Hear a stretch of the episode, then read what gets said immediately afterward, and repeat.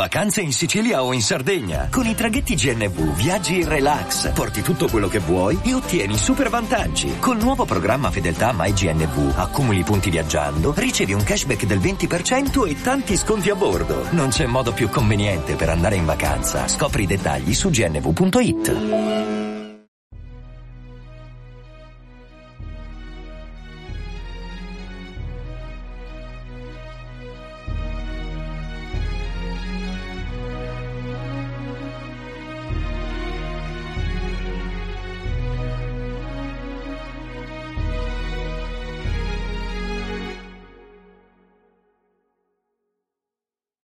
Ciao a tutti e benvenuti al 76esimo episodio di Pillole di Scienza.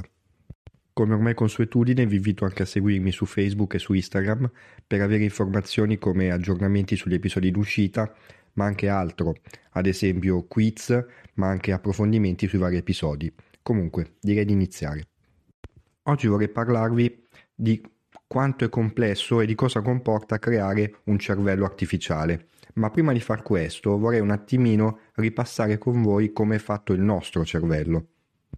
Innanzitutto perché si tratta di un argomento che di solito si vede alle scuole e poi mai più, salvo ovviamente fare studi specialistici, ma anche perché scorrere insieme la sua struttura ci aiuta bene a capire la complessità che abbiamo di fronte.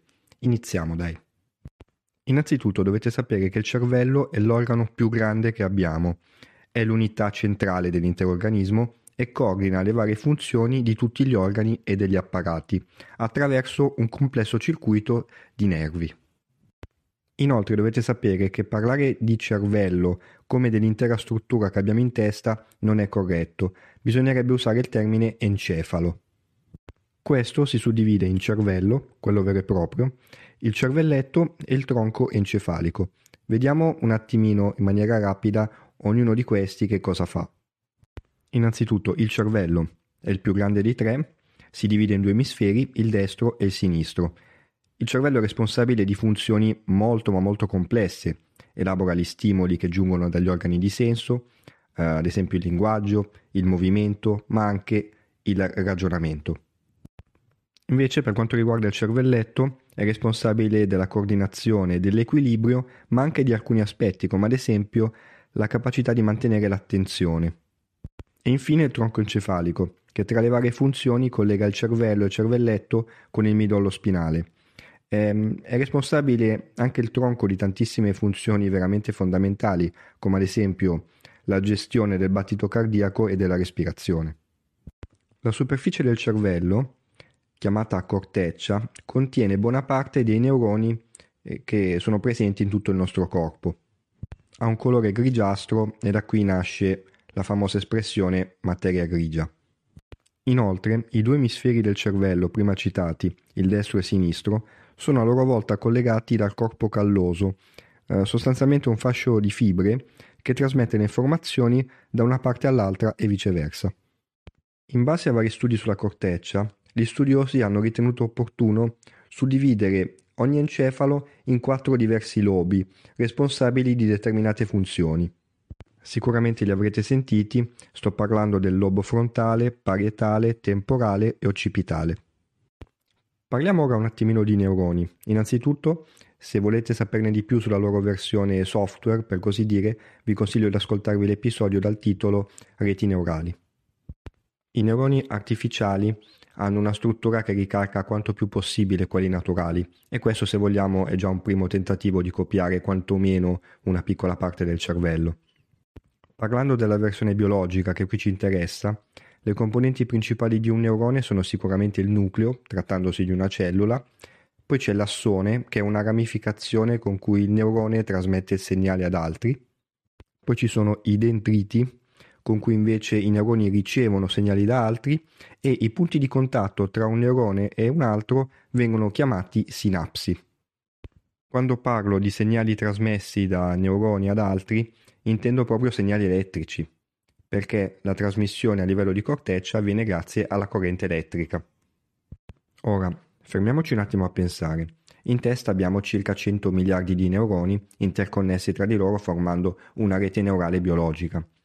Questo elemento, più tutti gli aspetti che ho citato prima, vi daranno sicuramente un'idea della enorme complessità che abbiamo di fronte. La parte biologica, per così dire, la chiudo con una piccola curiosità. La stragrande maggioranza delle persone pensa che i neuroni siano tutti in testa. In verità non è così. Abbiamo neuroni nel cuore e nell'intestino, ad esempio. Si tratta ovviamente di neuroni con compiti legati alla loro posizione nel nostro corpo, ma pur sempre di neuroni, appunto. Ok, eccoci finalmente al cervello artificiale. Sono però subito utili due precisazioni. Allora, la riproduzione di organi sintetici che non sono il cervello sta procedendo in maniera molto spedita. In molti casi sono stati raggiunti dei risultati veramente straordinari in merito. E la seconda, per cervello artificiale si intende un apparato elettronico che riproduce le funzionalità del cervello biologico, ma non, quantomeno non ancora al momento, le funzionalità di un cervello biologico di una certa persona ben precisa, ovvero non stiamo parlando di trasferire ricordi ed emozioni di una certa persona da un cervello biologico ad uno artificiale. Da questo siamo veramente lontanissimi. Fatte queste due premesse, facciamo un po' il punto sullo stato dell'arte in quest'ambito. Iniziando la nostra rassegna, abbiamo le reti neurali, sia software che hardware. Per quanto riguarda quelle software, come dicevo prima nell'episodio reti neurali artificiali, le approfondisco. In ogni caso, qual è qui l'obiettivo? Quello di riprodurre una piccola parte del cervello, in particolare la corteccia, con la rete neurale, dove ci sono appunto i neuroni connessi tra loro dalle varie sinapsi ad andare a formare una rete. Ci sono varie modalità di reti neurali software che diciamo si differenziano tra di loro dal tipo di collegamento, dalla quantità di neuroni e di strati che vanno a formare la rete. In ogni caso, con questa modellizzazione è possibile arrivare a svolgere ruoli anche molto complessi, come ad esempio riconoscere un'immagine, semplicemente con un software. Per quanto riguarda invece le versioni hardware, abbiamo dei chip. Diciamo che al giorno d'oggi per parlare dello stato dell'arte ci sono soltanto pochi prototipi in istituti di eccellenza come ad esempio l'MIT di Boston, che hanno l'obiettivo di replicare sempre il funzionamento di una rete neurale ma andandola ad installare fisicamente su un altro dispositivo come ad esempio un robot, dotandolo di una sorta di corteccia per fargli apprendere dei compiti e fargli in generale compiere determinate azioni. Ma c'è di più, l'obiettivo finale è rendere questi chip estremamente piccoli. Ci sono già versioni diciamo molto più ridotte di un polpastrello, ma qui si parla di arrivare a dimensioni microscopiche. Se ci pensate è come avere dei supercomputer in spazi ridottissimi, o magari più supercomputer molto ridotti insieme che vanno a svolgere un certo compito. E a questo proposito vi invito ad ascoltare, qualora non l'abbiate fatto, l'episodio Intelligenza degli sciami. Ma ad oggi, qual è il principale problema di natura tecnologica che stanno affrontando gli scienziati nella costruzione di reti neurali artificiali hardware? Dovete sapere che è estremamente complicato riprodurre le sinapsi, quindi i punti di collegamento tra i neuroni che permettono il passaggio dei segnali elettrici. Immaginate dei chip estremamente ridotti, parliamo di segnali elettrici molto piccoli, di alcuni ioni per intenderci, e quindi la scelta dei materiali e delle tecniche di costruzione sono veramente decisive e bisogna come sempre fare un po' di prove e di sperimentazione. In ogni caso, quando questi chip andranno a regime e avranno un prezzo competitivo per tutti noi, ci sarà una sorta di rivoluzione, perché immaginate ogni persona con uno o più supercomputer in tasca a svolgere qualsiasi funzione possibile. Ma una precisazione è d'obbligo: non dovete confondere supercomputer con computer quantistico. Sono due cose estremamente diverse. Il supercomputer è un computer molto potente, ma che lavora sempre con logiche binarie, quindi 01, 01 e così via, mentre invece i computer quantistici, come detto anche nell'omonimo episodio, lavorano con i qubit e quindi con logiche che sfruttano principi della fisica quantistica. L'obiettivo è comune, aumentare la potenza di calcolo, ma con due approcci totalmente diversi. Torno a ribadire un aspetto detto all'inizio di questa rassegna. Sia per quanto riguarda le reti neurali artificiali software che hardware, L'obiettivo è quello di riprodurre, almeno in parte, il funzionamento della corteccia cerebrale umana. Quindi il fine ultimo non è riprodurre in toto un cervello umano.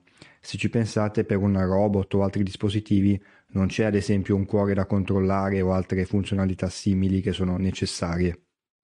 Ma l'obiettivo è prendere in prestito dal mondo biologico delle parti particolarmente brillanti, in questo caso la corteccia cerebrale, e provare a sfruttare tutto ciò per risolvere dei compiti che per gli esseri umani sono molto complessi.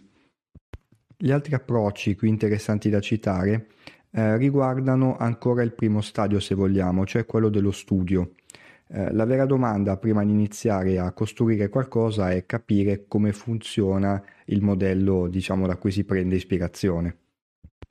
Il primo approccio, quello più classico se vogliamo, riguarda l'utilizzo di tecniche di imaging, come ad esempio risonanze magnetiche ma ad altissima risoluzione, per suddividere il cervello, per così dire, in migliaia di sezioni, ognuna di loro con informazioni molto approfondite che permettono uno studio, una comprensione sicuramente migliore rispetto ad immagini, diciamo, a più bassa risoluzione.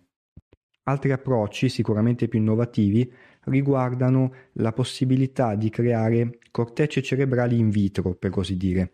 In realtà è un termine un po' improprio perché si tratta di cortecce comunque artificiali. L'aspetto interessante è però innanzitutto il numero di neuroni. Si può arrivare anche a circa 100 miliardi, quindi quanto quella biologica. E l'altro aspetto è che, dotando di adeguata sensoristica questo apparato, è possibile veramente studiare le interazioni e in generale fare un'analisi a tutto tondo del funzionamento di una potenziale corteccia cerebrale.